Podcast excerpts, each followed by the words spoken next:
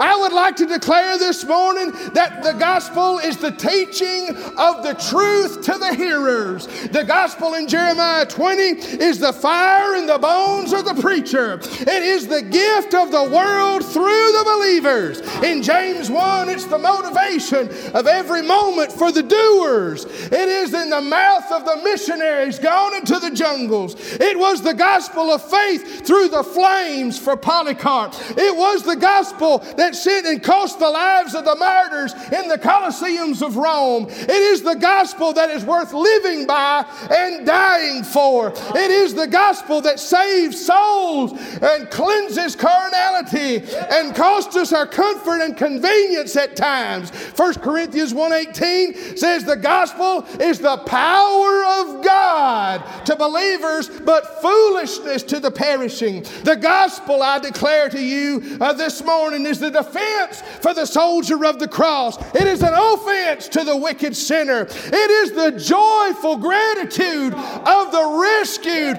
Let me just say that one again. It is the joyful gratitude of the rescued. Let me say it one more time. It is the joyful gratitude of the rescued that He pulled us up out of a miry pit and set our feet on a solid rock and established our goings. Amen. I declare unto you the gospel that it is a warning of damnation unto the refuser. It is the good news, but only if it's given. It is the gospel. Romans 5 says it's the way unto eternal life that's worthy of living. In Romans 3, it's the truth in the world of lies. Romans 10, it's peace in the age of strife. It's the story of Jesus' birth. It's the story of his sinless life. It's the story of every miracle and thing he did. It is in his dying. It is in his resurrection. It is in his ascending. And it will be in his returning.